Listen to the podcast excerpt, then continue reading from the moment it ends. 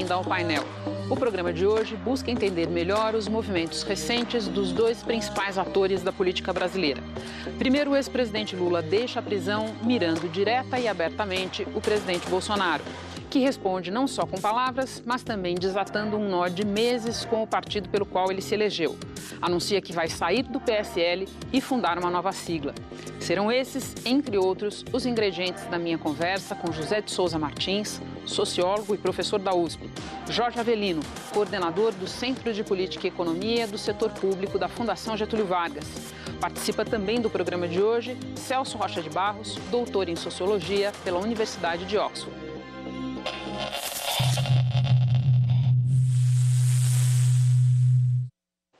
Bem-vindos todos.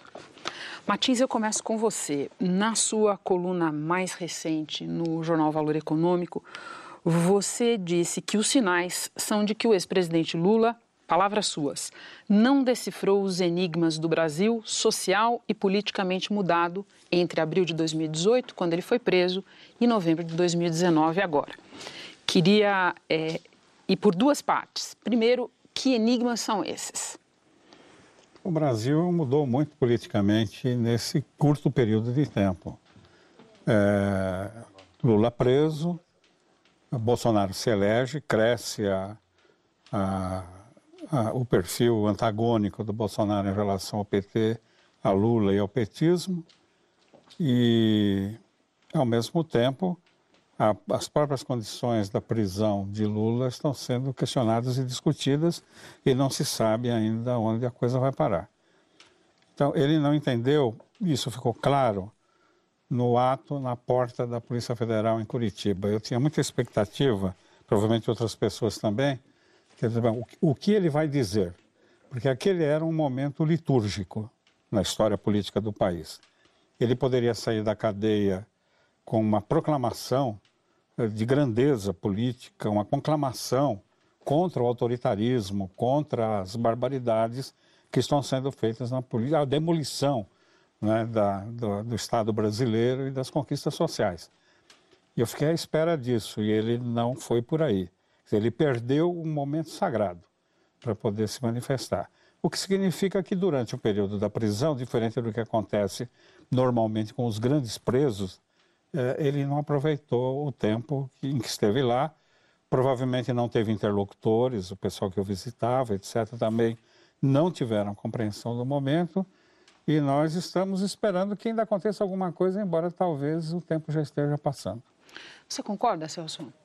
Ah, eu tinha um pouco menos você, de expectativa. Você é. escreveu uma coisa mais ou menos nessa linha. É, eu acho que eu não tinha tanta expectativa com relação ao discurso da saída, porque eu acho que tem um ritual também de reencontro com a militância. Né? Tem, o Lula também está tá voltando ao contato com aquele pessoal que ficou fazendo Lula livre durante esse ano todo e ele está demonstrando sua gratidão e sua identificação com eles. Eu acho que teve um pouco esse lado. Agora, eu concordo plenamente que o Lula estava preso durante uma virada da política brasileira e a gente ainda não sabe se ele entendeu aquilo. E eu acho que ainda não. É. Porque a minha impressão é que ele está com uma postura de fazer oposição ao Bolsonaro mais ou menos como o PT fazia oposição ao Fernando Henrique, por exemplo. E o Bolsonaro é um animal completamente hum, diferente que o Fernando. Henrique. Você podia fazer oposição ao Fernando Henrique se opondo a políticas específicas, se opondo à tônica geral do, da, do governo ou à política econômica. E você podia ter certeza que o Fernando Henrique não ia dar um golpe de Estado, que o Fernando Henrique não ameaçava a democracia, que o Fernando Henrique não ameaçava a liberdade de imprensa. Entendeu? Nenhuma dessas certezas se justifica no caso do Bolsonaro. Então, uh, eu acho que o, o Lula vai ter que pegar a pé da nova situação. E a nova situação é que a democracia brasileira entrou numa crise muito profunda, que, uh, e o Bolsonaro é, em parte, causa, em parte, consequência dessa crise. E, e, é preciso haver um maior diálogo entre os democratas. E uh, eu acho que se o PT quiser assumir o papel que ele assumiu, por exemplo, durante a Nova República, que foi uh, se isolar do, do, do mainstream e, e ser uma, uma, oposição ativa, dinâmica e mobilizadora, ah, isso, isso, agora vai ser um erro. Porque nos anos 80, isso, o PT teve um papel muito importante de, de constituir esses, essa rede de movimentos ah, da sociedade civil na redemocratização. Mas agora o PT não é mais um partido pequeno como nos anos 80, o PT é um dos principais sócios da democracia brasileira e ele precisa assumir uma posição responsável nessa direção. Avelino, vou voltar um pouco para a observação sobre as mudanças no país. No que o país tanto mudou de abril do ano passado para cá, na tua opinião, no teu entender? Olha, é, só para falar, voltar um pouquinho da questão anterior, ele ficou 580 dias lá, como ele que fiz questão de lembrar, né? Eu acho que com pouco acesso à informação, é, não estou aqui para defender o Lula, mas essas são circunstâncias. Acho que ele já errou na campanha também. Acho que a hum. campanha do PT para presidente foi uma campanha errada, muito voltada em torno dele. Né? Acho que ele amarrou o partido nesses 580 dias lá em Curitiba também. Teve uma reforma da Previdência aí que atingiu milhões de brasileiros e o PT não conseguiu ter uma proposta alternativa, não conseguiu se articular para isso. É. Então, teve uma série de erros ali que, eles, que foram, que foram cometidos, o que me gerou não ter tanta expectativa em relação a isso. Agora, o Lula sempre é uma figura surpreendente. Ele é muito pragmático e muito inteligente, uma capacidade de adaptação realmente fantástica. Então, vamos esperar um pouquinho, né, para ver o que acontece antes de dar um veredito final. Em relação à sua pergunta, eu acho que o sistema político, o que aconteceu em 2018 é, é, foi que o sistema político mudou radicalmente. Né? Antigamente você tinha aquela disputa PT-PSDB que pivotavam a eleição. Eram duas, duas forças, o PSDB, digamos assim, coordenando as forças antipetistas e o PT por outro lado. Uh, por, por, dificuldades uh, uh, outras, quer dizer, não entrar na questão da facada, que favoreceu e tudo, até, até a facada, a eleição parecia que estava caminhando na direção esperada de o PSDB assumir, digamos assim, a disputa com o PT e ir para o segundo turno e ninguém sabia direito quem ia ganhar naquele Será? momento. Era o que as pesquisas estavam dando naquele momento. Quer dizer, o Alckmin estava subindo ligeiramente e o Bolsonaro tinha começado a cair e de repente tem a facada e você aí divide a campanha entre uma, um tempo de TV em que você tem aqueles candidatos todos falando a mesma coisa, estou falando para o eleitor médio, né? Todos falando a mesma coisa, todos falando que querem salvar o país, melhorar a vida do pobre, assim por diante, coisa que todo político faz a cada quatro anos. E o outro lado tem um tempo de TV dedicado a uma, a uma conspiração, uma novela fantástica. Quem mandou matar, quem e foi, ele foi sozinho, não foi. O Bolsonaro vai sobreviver, vai precisar de cirurgia, hoje precisou de sangue e não sei o quê. Ou seja, tinha toda uma emoção ali, uma exposição à TV que favoreceu muito o Bolsonaro. Não vamos.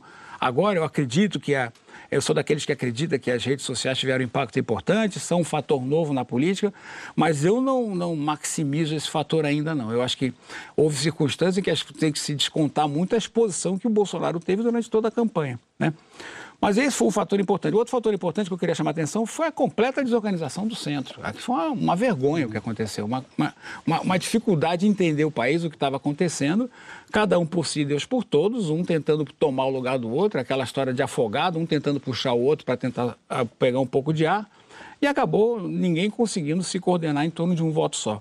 Campanha a gente sempre fala que tem dois mecanismos de coordenação. Uma é entre os, os candidatos, ou seja, as lideranças políticas têm que se coordenar para oferecer uma alternativa para o eleitor e o eleitor tem que se coordenar em torno daquela alternativa. Então, por mais que a maioria daqueles eleitores pudesse querer uma, uma, proposta de centro, e as pesquisas indicavam que isso poderia ser possível, não houve um candidato capaz de galvanizar e coordenar esses votos todos numa, numa, numa mesma direção. Então, eu acho que o, o país mudou, hoje você tem esse, esse polo antipetista que é muito mais autoritário, como o Celso falou, né? é, um, é um risco maior para a democracia, e eu acho que a gente precisa tomar pé é, dessa nova situação do jeito que ela é.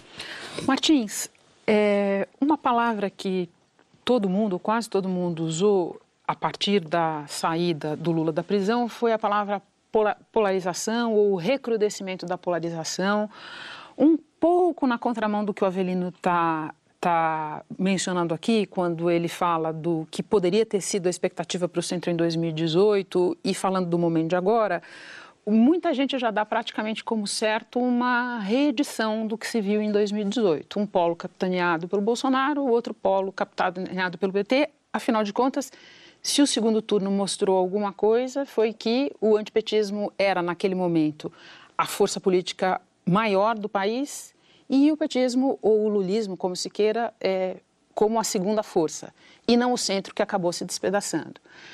A gente tem algum sinal de que essa dinâmica é, esteja sendo abalada, que alguma coisa pode abalar essa dinâmica desses dois polos? Porque a partir do momento da saída do Lula da prisão, a impressão mais superficial que todo mundo teve é que não, que os polos, na verdade, estão é, mais visíveis agora. Eu, eu, eu acredito é, que, concordando com, com, com Avelino, que, e também com, com o Celso, é, existe um, um, uma grande massa uh, da população, que não é nem direita, nem esquerda, nem coisa nenhuma, que está disponível para ouvir um discurso diferente uhum. do discurso da polarização. É, eu, eu, imaginava que o Lula faria um discurso em favor dessa alternativa, diminuindo as pretensões do PT em relação ao futuro político imediato. Ele não fez. Mas essa população está aí disponível esperando. É importante levar em conta que o PT perdeu apoios importantes, que são apoios que vêm da sua origem. O apoio da Igreja Católica é um apoio muito menor hoje em dia do que era, e o apoio da Igreja Católica foi decisivo para disseminar o PT uhum. por todo o território nacional. Ele não conta mais com isso. A questão para mim é com quem a Igreja estará. Né? Certamente não estará com Bolsonaro. Com quem a Igreja estará? Quem é que vai aparecer? A Igreja Católica, Católica. bem, bem é, frisado. Católica e tem é, a luterana também se alinha com Porque eles. se a gente entrar nos, nos pentecostais, não, não, a gente aí vai é outra história, é outra história. Na Igreja Católica. A Igreja Católica tem bases no Brasil inteiro, né? E, então, a minha, minha impressão é de que se... a minha impressão é a seguinte, que aliás eu digo no artigo que você comenta, é, Lula sempre se alimentou, e o PT sempre se alimentou, da, da polarização com alguém, não importa quem. Eles eram contra, na ditadura eram contra a ditadura, como a maioria de nós todos. É, enfim, ele, ele, ele vem da tradição católica dicotômica e, e céu e inferno, Deus e o diabo, e essa coisa isso, isso veio da Igreja Católica para dentro do PT as bases católicas do PT que foram muito ativas.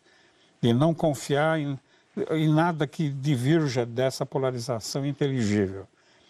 É, e o Lula aprendeu a pensar a política dessa maneira. Ele é um homem muito inteligente. Conversei com ele uma vez, a pedido dele, fui a São Bernardo, fiquei muito impressionado. Ele é muito mais inteligente que qualquer uma das lideranças políticas visíveis que estão aí. Então, ele poderá entender a circunstância e se reciclar rapidamente. Vai ter que vencer as resistências dentro do uhum. PT. Exatamente. Claro. O PT é o problema do Lula. Uhum. Ele vai ter que vencer essas resistências. E se o PT não, não entender esse momento e não entender esse Lula possível, nós todos estamos fritos, porque é isso compromete a possibilidade de um revigoramento da democracia e de uma diversificação do quadro político. Por outro lado, o Bolsonaro é um filho do Lula. O Bolsonaro não existe. O, Bolsonaro, você põe um espelho na frente do que é o PT e do que o Lula diz, é o Bolsonaro. É o contrário, invertido. O Bolsonaro não sabe fazer política, ele sabe fazer trama, essa coisa, mas política propriamente dita ele não sabe fazer. Então, mas ele polariza, porque ele conta com a polarização do PT. Se o PT polarizar, os dois vão se alimentar reciprocamente e se destruir reciprocamente. Avelino, por falar em Bolsonaro polariza, você é, participou de um estudo no, ali pelo meio do ano, junho ou julho, se eu não me engano, para medir exatamente o poder de influência do Bolsonaro e a, a, o experimento ali tinha a ver com a questão da privatização da Petrobras. Isso. Como é que as pessoas que avaliavam bem e mal o governo é, reagiam à ideia da privatização da Petrobras, sabendo ou não sabendo que o Bolsonaro tinha se declarado é, favorável. Né? Nós e daí, dois grupos. E daí você conclui que a opinião do Bolsonaro polariza o eleitorado, como o Martins está falando aqui, que o que ele diz mexe com determinados grupos, favorável ou desfavoravelmente. Você não quer explicar isso um pouco melhor? É, até, a gente fez agora, é, tá, fez uma outra coisa que é sobre posicionamento ideológico, porque eu acho que a polarização hoje está muito mais entre as elites, digamos assim, né? Porque, cara, eu me acho ideologicamente de direita. Eu acho que o eleitor médio não é de direita nem de esquerda, né? E ele, e ele então a gente perguntou para aquela classificação clássica de, de direita e esquerda, numa uma, uma escala de 0 a 10, para a pessoa se posicionar. Então, entre os que se consideravam de esquerda e que e, e depois a, a, colocamos a posição de que o Bolsonaro se diz de direita. Então, aqueles que, que não que consideravam o governo ruim e bom, a, mesmo sendo de, de, de, esquerda, ou que consideram o governo bom, mesmo sendo de, de esquerda, uma vez que sabem que o Bolsonaro está indo bem, passam a, a, dizer que são de direita também. O ponto aí é que a polarização, e o caso da Petrobras também ilustra, a polarização ela, ela é, é, muito mais afetiva do que ideológica entre o eleitorado. Ou seja, uhum. é porque eu votei no Bolsonaro e o Bolsonaro se diz direita, então eu sou de direita também, né? Ou se eu votei no Lula, o Lula se diz de esquerda, a gente não fez isso, mas provavelmente vai dar o mesmo resultado. Se eu votei no Lula e depois que eu sei que o Lula se diz de esquerda, então eu sou de esquerda também, porque eu gosto do Lula e o mesmo caso inverso do outro que gosta do Bolsonaro.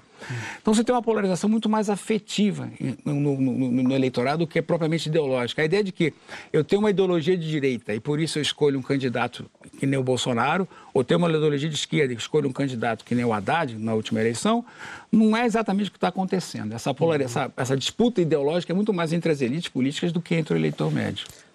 Fala, Celso. Mas aí você não acha que também é relevante levar em conta que o mapa eleitoral do Bolsonaro em 2018 é muito parecido com o mapa eleitoral do PSDB em 2014? Sim. Mas então isso não, não, fortaleceria a ideia de que há sim alguma clivagem ideológica, mesmo que não seja assim. Obviamente não estou dizendo que pô, o cidadão comum está preocupado com é, neoliberalismo, é. com enfim. Mas, é, mas, mas, você acha que é só antipetismo ou será que tem valores positivos, assim, que essas pessoas são a favor de coisas comuns também? Porque eu acho que isso é possível. Eles podem defender um pouco mais, pelo menos claro. comparado à é. mediana, ser um pouco mais não, não, economicamente não, liberais. É, é, é, antipetismo, é uma coisa afetiva. O Lula está do lado de cá, não gosto do Lula, eu estou do, lado de, do, do, do, outro lado. Quem é o cara do outro lado? Uhum. Dessa vez foi o Bolsonaro. Como eu falei, as circunstâncias da eleição de 2018 transformaram o Bolsonaro neste polo catalisador disso aí. Agora, isso não quer dizer que nesse bolo de gente que apoia o PT e apoia o Bolsonaro são absolutamente díspares. Dá para ter muita gente ali, por exemplo, vamos pegar os evangélicos que você estava falando. Evangélico, se você for lá e propor, pessoal, vamos apoiar aqui uma proposta para legalizar o aborto, você vai apanhar.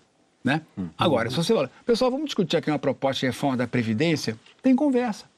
Então, quer dizer, não, são grupos misturados ali dentro. Então, quer dizer, não são uma coisa assim. O, o, o problema da polarização é que ela acaba empurrando para um Corinthians e Palmeiras coisas que não necessariamente precisam ser assim. E isso é que é o risco para a democracia, porque a democracia ela sobrevive de mudanças mais incrementais, onde no centro político é capaz de pivotar ora para um lado, ora para o outro o processo de mudança. Então vai gerando, diminuindo as apostas. Se você começa a acreditar que o lado de lá é o demônio, ou é o mal, ou é o que seja, se você perder a eleição é o fim do mundo. Aí eu, talvez a alternativa seja recorrer a mecanismos não institucionais para resolver o problema. Então esse é o principal problema, eu acho.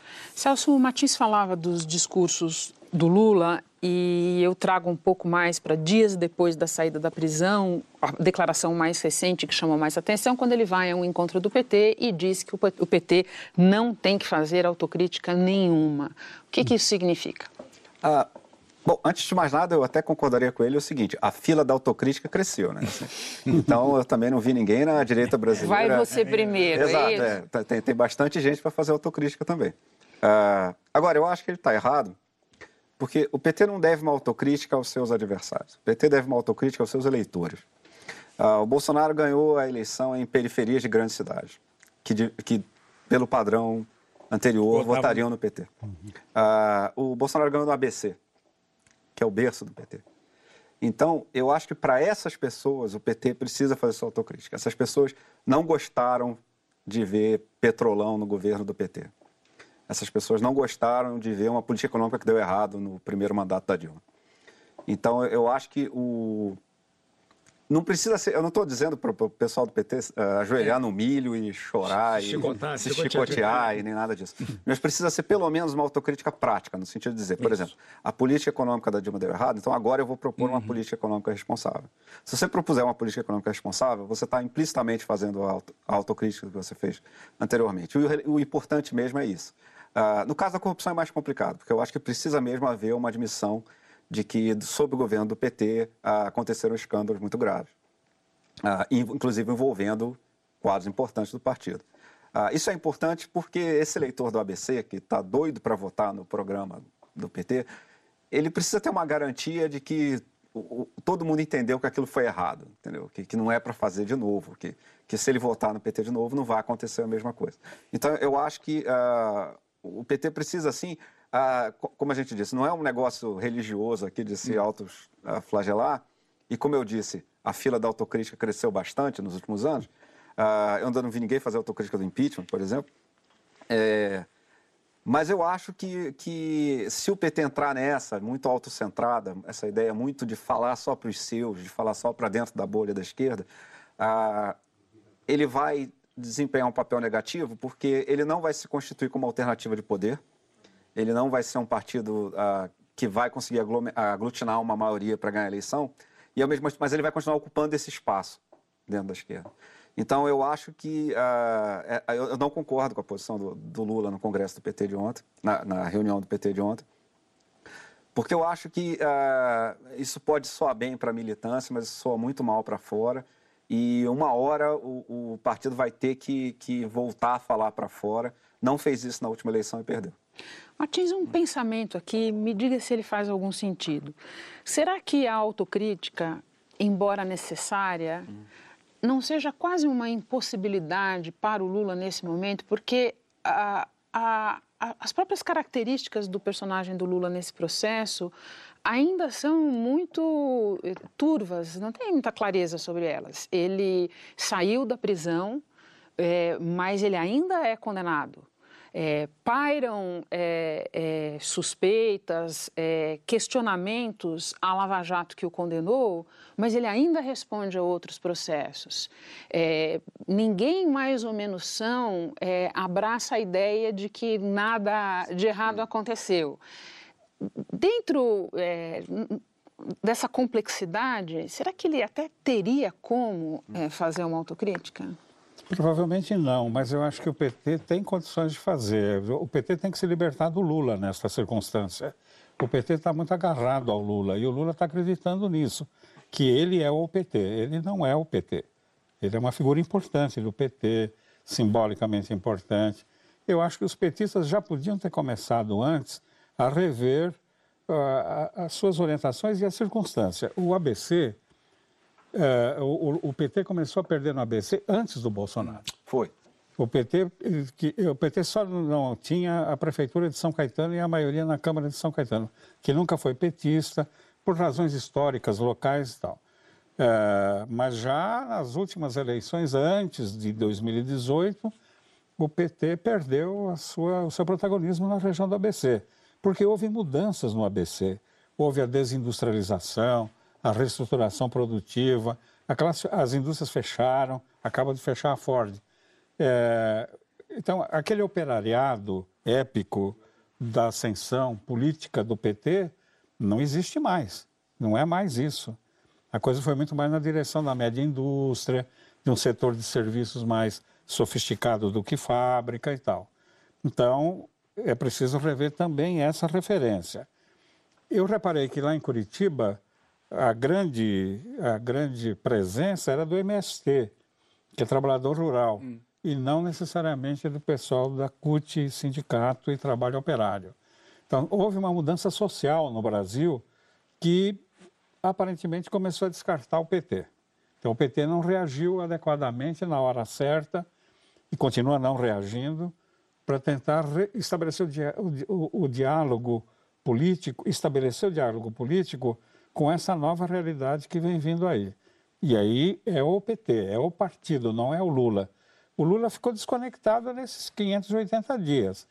Deu uma demonstração extraordinária de lucidez sobre a importância da militância e da base uh, para sustentar a imagem dele como uma vítima, como. Eu não estou discutindo se é ou não é, mas aquilo que ele, ele questionou por aí ele não desapareceu com a crise que o levou à cadeia.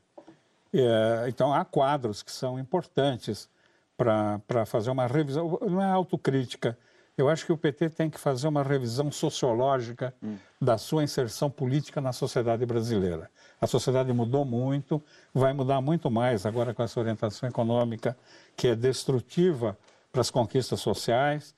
E o PT tem o que dizer numa situação como essa, mas ele tem que rever, ele tem que se livrar dessa história de que PT é Lula e só Lula sabe para onde conduzir o Brasil. Lula vai ser muito importante para o partido e para o Brasil também, não há dúvida nenhuma, mas eles têm que fazer essa revisão.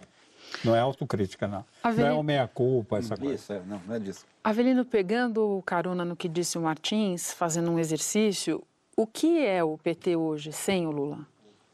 O PT é uma. É uma é, só para. Queria voltar só à questão, porque eu acho que eu concordo com ele de que exigir do Lula que vá para a televisão falar em público uma autocrítica, pedir desculpas, isso não existe em política. Existe é. a mudança prática. Isso. Que ele vai ter que ganhar o eleitor. E aí, só para voltar um pouquinho no início da nossa discussão aqui, eu acho que o PT está perdido desde 2013. Quando ocorreram aquelas manifestações, Isso, o PT não entendeu nada que estava acontecendo. É eu também não. Entendeu, não. Né? Então, então é, se não entender, né, o, aquela, aquilo ali não, não podia ter surgido, porque afinal de contas todo mundo devia estar tá bem, porque era o governo do PT que estava dando mais atenção à, à questão social e assim por diante. E de fato o PT é o partido que mais deu atenção à questão social dos governos que a gente teve. Não devia ter ocorrido. Então, aquilo está perdido. Eu acho que essa revolta que orientou as manifestações de 2013 é esse eleitorado que está com raiva, que está vendo o Estado que não funciona, que está vendo a vida endurecer cada vez mais, que está com dificuldade, Isso. que vota no Bolsonaro, porque o Bolsonaro é uma coisa nova que vai dar um pau nesses caras que estão aí, que estão ferrando com a minha vida. E, no fundo, foi um pouco isso. Então, uhum. como é que o PT vai conseguir dar resposta para esse eleitorado? É esse eleitorado que está pedindo resposta do sistema político e que não viu até agora. Se a economia fracassar, nos próximos anos, é isso que a gente torce, né? Nunca claro. vai ser. É, é, provável que o Bolsonaro seja substituído por uma outra, talvez pelo PT mesmo, ou talvez por uma outra figura, mas se não entender o que está acontecendo, a gente vai ficar nesse ciclo de troca de um lado para o outro. E, gente, olha para o lado, a Argentina está nisso aí há 70 anos. Claro. E não, é o caso mais, caso mais clássico no mundo, talvez, de, de, de, de generação econômica e social. A Argentina, na primeira metade do século XX, era um, um país fantástico. Uhum né? É. E agora comparável com os melhores europeus, o americano, assim por diante. Então, e vem caindo de, de, qualidade a vida na Argentina nesses últimos 70 anos por causa dessa polarização. Ou é peronista ou antiperonista. Vai o peronista vai mal, anti-antiperonista, assim por diante. Então, é uma situação que, que, o PT precisa se haver com isso aí. Acho que não é só o PT, acho que qualquer alternativa que queira claro. construir o país, a democracia, uma economia que seja viável, inclusiva nos seus dois aspectos, vai ter que se haver com essas manifestações de 2013. O é. que, que apareceu por aí? Né? Então, acho que era esse o ponto que eu queria é, é, dar para você. Acabei esquecendo a pergunta. Era o que é o PT hoje é. sem ah, Lula. É. Sem o, o PT hoje sem o Lula é uma, é uma máquina partidária fantástica, né? Eu estava falando que a, a, os últimos uh, olhada que eu dei aí, é, o PT tem organização, tem é, diretório municipal organizado, que dá mais trabalho, porque tem que ter vida cotidiana na, na, na coisa da filiação de gente, na, na administração de, de, filiados, seleção de candidaturas, assim por diante. Ele tem isso em 3.200 municípios mesmo nesse momento mais ruim para o PT. Né? É, se a gente contar que no Brasil 70% dos municípios têm até 20 mil habitantes, é, nós estamos falando que em vários desses pequenos municípios não tem muita coisa, a sede da prefeitura, a igreja e a sede do PT, ou o Banco do Brasil, que seja. Então, é uma máquina muito capilarizada, fantástica, né? E aí eu concordo com o Celso, por isso que é tão importante a gente tentar eu espero muito que o PT melhore, o PT é, faça essa autocrítica na prática, muito melhor do que ir lá e falar claro. uma coisa na televisão e depois seguir do mesmo jeito, né? né? Claro. E, e, porque a gente precisa do PT. Ou o PT vai dar resposta, ou ele vai ser um entrave grande para que essa resposta apareça. Celso, Jair Bolsonaro chegou à presidência da República sem uma máquina partidária, que dirá uma máquina partidária fantástica. E neste momento, mais ou menos coincidente com a da saída do Lula da prisão, ele, como eu disse no início do programa, desata o nó desse casamento mal parado dele com uhum. o PSL e avisa que vai fazer um novo partido. Qual é o significado disso para esses assuntos aqui mais de longo prazo que a gente está discutindo na mesa? É, eu acho que o, o novo partido Bolsonaro é uma tentativa de realmente organizar a militância que é propriamente bolsonarista. Porque, até voltando um pouco à questão que você falou antes, será que vai reproduzir 2018 na próxima eleição? Eu tenho a impressão que as pessoas projetaram no Bolsonaro muita coisa e muita coisa conflitante, inclusive. E eu não sei se essa projeção vai durar. Eu não sei se uh, o lavajatismo, hum. por exemplo, continua com o Bolsonaro até o fim. É, agora, ele quer fazer um partido de bolsonaristas. E essa prioridade já estava dada faz alguns meses. Uh, o Olavo de Carvalho, que é o, sei lá o que, do bolsonarismo, é, já tinha feito um apelo para que se organizasse um partido que defendesse o chefe. Uh, e a, a, ideia dele é claramente partir para um duelo de militâncias. Assim, ele está querendo organizar uma militância virtual, quer organizar uma militância de rua, inclusive, uh, porque isso faltava mesmo a ele. Uh, se você comparar ele com outros governantes de perfil autoritário semelhante no mundo atual, a grande diferença do Bolsonaro para o Viktor Orbán na Hungria, para o Erdogan na, na, na, Turquia, é a falta de um partido. O Bolsonaro não, tem um partido, não tinha um partido bolsonarista. Ele está tentando organizar um agora. E eu chamaria a atenção para o seguinte: uh, se você estiver preocupado em formar uma coalizão para governar democraticamente, o que ele fez com o PSL é um negócio inacreditável. Nunca aconteceu.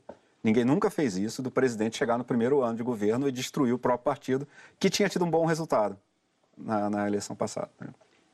Então eu acho que o gesto de ficar com um partido que é metade do tamanho na Câmara, sinaliza muito uma tentativa de continuar fazer, nessa política de mobilização constante, uh, dessa resistência a atuar dentro das instituições. E eu acho que a ideia é mesmo ir para a briga contra a militância de esquerda em termos de militância mesmo, de, de, em termos de atuação de rua, em termos de atuação em redes sociais, enfim. E formar quadros que sejam leais a, a criar um bolsonarismo mesmo como movimento político. Né? Faz sentido para você, Martins? Faz. Faz sentido, sim. É... Só que é um jogo difícil de entender, né? É. Como é que você implode o seu, o seu é. partido, que é um precário partido, né? Se você supuser que ele quer democracia, não faz sentido. É, eu acho que ele não quer democracia. É isso que eu acho também. É. Esse, aí é que está o perigo hum. todo, né? E, e, na verdade, já tem uma armação conceitual hum. para satanizar o PT, né? comunista, não sei uhum. o quê, isso e aquilo e tal.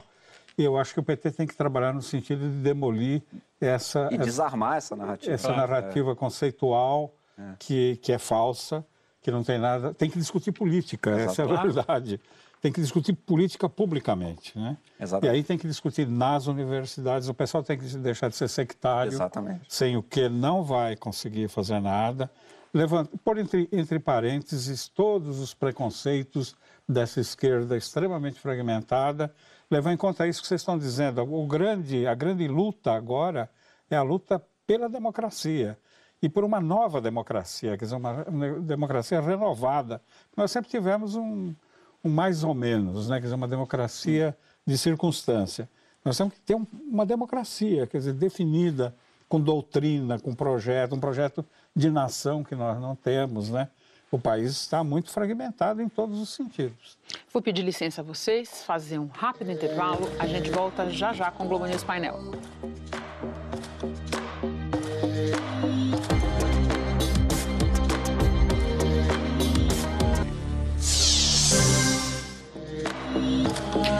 De volta com o Globo News Painel. Avelino, vou para você gente fazia aqui um rápido, uma conversa aqui no intervalo.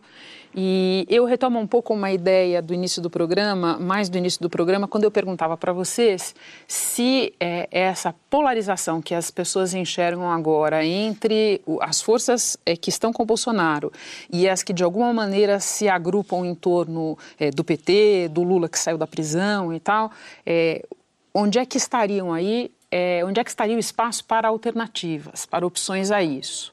Se antes da saída do Lula o Bolsonaro parecia estar sozinho na pista, essas opções não apareciam. E se agora que o PT conta com o Lula como cabo eleitoral e sei lá mais como que, a depender de como as coisas andem, o outro espaço parece estar ocupado. Olha, é, eu acho é, que a gente. Vamos pensar assim em número, só para ajudar a entender. O que, que seriam as chances de uma, uma, alternativa a esses dois grupos? Né? Eu acho que a tendência é essa polariza, polarização permanecer. E se repetir em 2022? Hoje, é o que parece. Cientista político erra bastante. A gente não é que nem economista que não assume o erro, né? Então a gente é. né? erra tanto. Economista e o PT. É. É. Exato. Então eu acho que, pegando número assim grosso, vamos pegar ali: o PT tem 30%, o Bolsonaro teria 30% de apoiadores. Grosso modo, o que tem ótimo e bom no governo do Bolsonaro hoje é 30 e poucos, 29 o Haddad teve na última eleição, no primeiro turno. 30 para cada lado, sobram 40. Desses 40, para uma alternativa qualquer de centro, por exemplo, aparecer, ela tem que fazer no mínimo 30% desses 40%, pegando os últimos 10%, espalhando aleatoriamente entre as três forças. Mesmo assim, ela tem que pegar três em cada quatro eleitores desses. Se o centro continuar com essa fragmentação, a chance é zero, porque esses eleitores, 40%, vão tender a se fragmentar e, na pior das hipóteses, vão acabar escolhendo um lado. Aquela ideia de que a eleição ela é majoritária, os eleitores não querem votar quem vai perder, então vão tender a correr para as duas alternativas que são viáveis no cenário. Então, o centro teria que se viabilizar. E no caso brasileiro, é, eu, não, eu tenho até um problema adicional, que eu acho que esse centro, para se viabilizar, ele não vai poder ficar esperando que haja um desastre nos dois. Aquela, ah, o eleitor vai se cansar da polarização e vai acabar vindo para mim. Não, não é assim que funciona. O eleitor, ele cansa de um lado, quando está polarizado, ele cansa de um lado e vai para o outro. Aí cansou do outro, volta para aquele lado original e fica nessa alternância. Isso é polarização. Então, o centro, para se viabilizar, ele não pode ficar apostando numa alternativa elitista, um candidato qualquer que vai aparecer no cenário na última hora e vai roubar os eleitores todos ele tem que entrar menos como uma coisa de espera e mais como uma cunha nessa polarização. Ele vai ter que brigar por eleitores, tanto do Bolsonaro quanto do, do, do, do PT, para tentar for, formar esse grupo aí.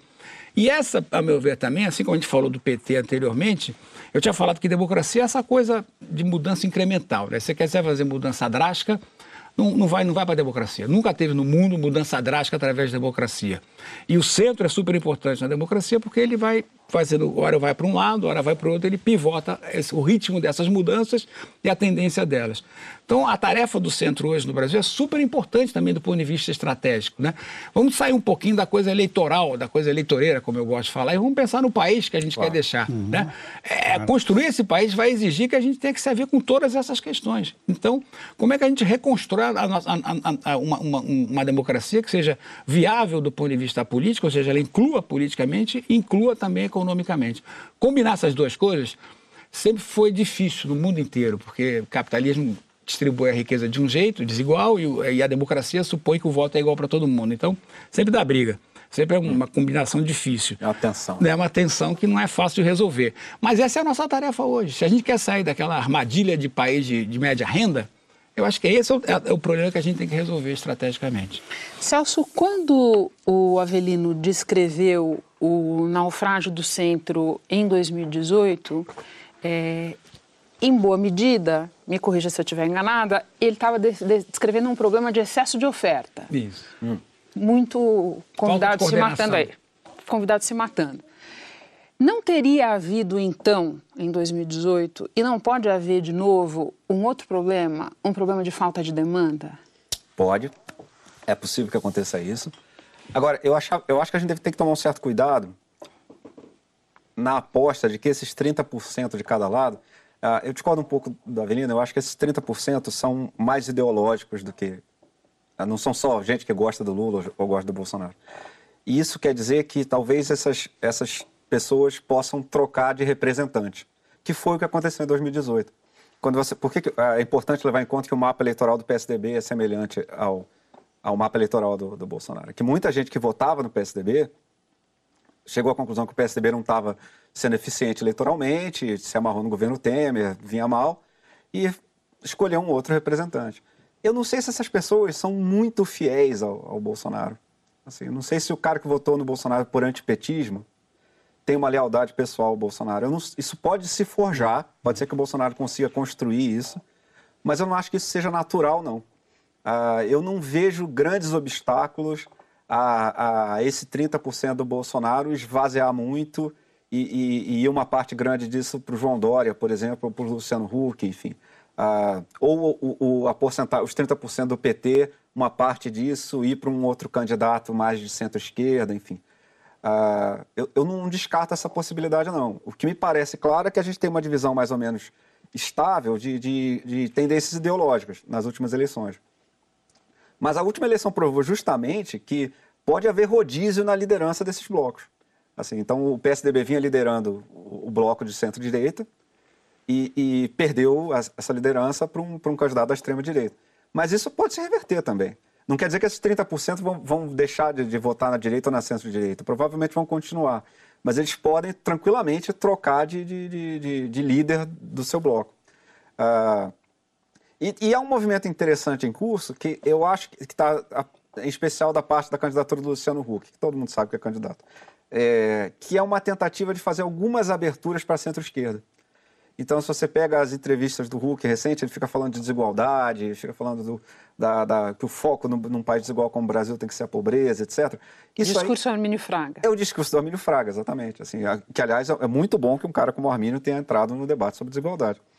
É, isso também, eu acho que é um, um, um caso interessante, que é, basicamente, políticos de, até de outras procedências perceberam que o PT ganhava muita eleição propondo redistribuição de renda e política social, e que era isso que fazia o PT ganhar, não era o combate ao neoliberalismo ou uhum. qualquer coisa desse tipo, ou socialismo, coisa que vale. Era uma estratégia de políticas sociais que promoveram melhoras concretas na vida dos, dos brasileiros mais pobres. Se me perdoe, e, eles e barata. Baratas, exatamente. e, e eu acho que outros outras forças políticas, uma hora, vão chegar para o PT e falar: cara, se você não for uma alternativa viável, eu vou roubar essa bandeira de você. Entendeu? Então, assim, eu acho que esse jogo ainda é mais aberto. Não, não acho que está fechado já, não. Martins, eu sei que você quer. Está é, com cara que você quer comentar o é. Celso. Eu tinha uma pergunta para você. Comenta antes, daí eu mando a minha pergunta. Eu só queria dizer o seguinte: nós estamos raciocinando aqui com base nos dados do que aconteceu. Isso. Nós não sabemos o que vai acontecer. É, de outubro para cá, o bolsonarismo e o governo Bolsonaro já distribuíram as maldades iniciais da política econômica com repercussão social negativa.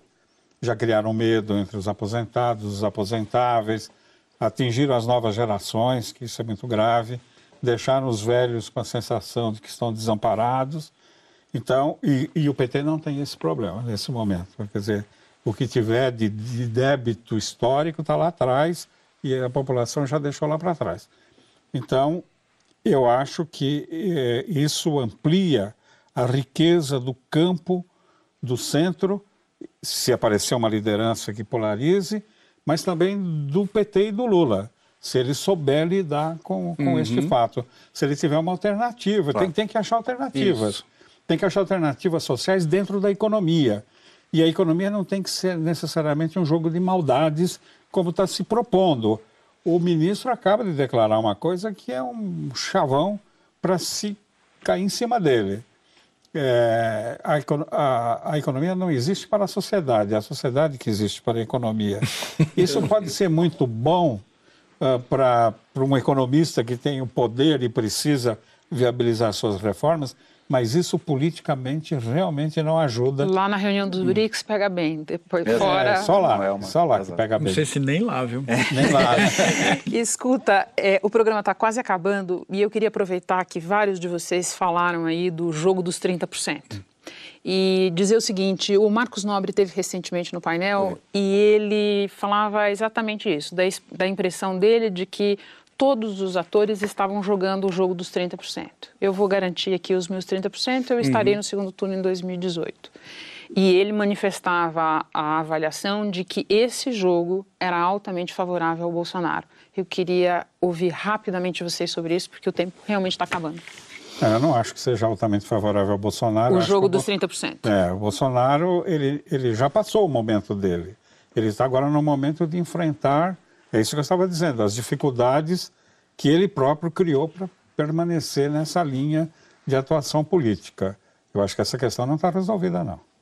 Celso. Eu concordo com o Marcos que o jogo dos 30% é favorável ao Bolsonaro, mas eu acho que até a próxima eleição, eu acho que as chances são bem grandes de dos atores mudarem o jogo, de, de da, do Isso. 30% dessas proporções se mudarem para um lado para o outro, ou da esquerda conseguir a, a, aglutinar a parte do centro, ou, enfim.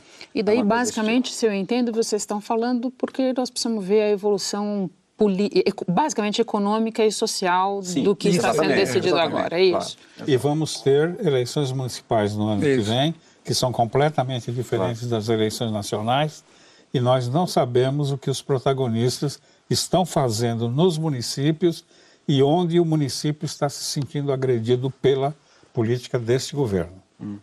Avelino. Eu, eu, eu acho que vai depender do desempenho da economia agora. Bolsonaro agora é governo e, como todo governo, vai ser claro. avaliado daqui a quatro anos para ele, ele conseguir entregar.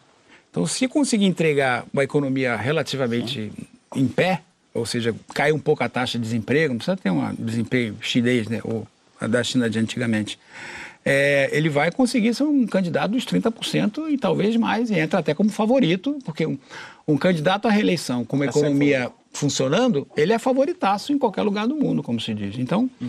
eu acho que é um pouco isso. Agora, só para retomar o negócio do centro, eu acho que o centro, claro que pode mudar, gente. Eu só estou dizendo que o centro vai ter que trabalhar para isso. Não pode ficar esperando, urdindo claro. uma candidatura ou candidaturas ali no. Porque para ele, os 30% vão ser mais difíceis. Isso. É. Ele vai ter que ganhar os 30% é. dele. Os é. outros já têm. E esses 30% num espaço muito pequeno. É. Eu vejo com ótimos olhos a questão da desigualdade. Eu acho que, de um certo ponto de vista, vista, a gente perdeu um pé pouquinho, a questão da corrupção ficou maior do que a questão da desigualdade. Sim. E o país da gente, tudo bem, ele tem corrupção, merece ser combatido, mas é um país essencialmente injusto. E é isso que a gente precisa lidar. Isso. As manifestações de 2013 foram contra a injustiça, né? não necessariamente contra a corrupção. E não, mais uma vez, acho que tem que combater a corrupção da melhor forma possível, mas não descurar dessa questão da desigualdade. Então, eu vejo o Armínio no caminho certo, mas o Armínio não tem voto. É, isso é uma coisa importante de lembrar. Bom, discussão para a gente retomar antes, depois das eleições municipais, depois do efeito das medidas econômicas, várias vezes em vários outros painéis, porque o de hoje termina aqui. Agradeço muito aos nossos convidados, começando por José de Souza Martins, sociólogo e professor da USP, ao Jorge Avelino, coordenador do Centro de Política e Economia do Setor Público da Fundação Getúlio Vargas. Os meus agradecimentos também ao Celso Rocha de Barros, doutor em Sociologia pela Universidade de Oxford. Muito obrigada a você, que é sábado, às 11 da noite, e eu estarei te esperando.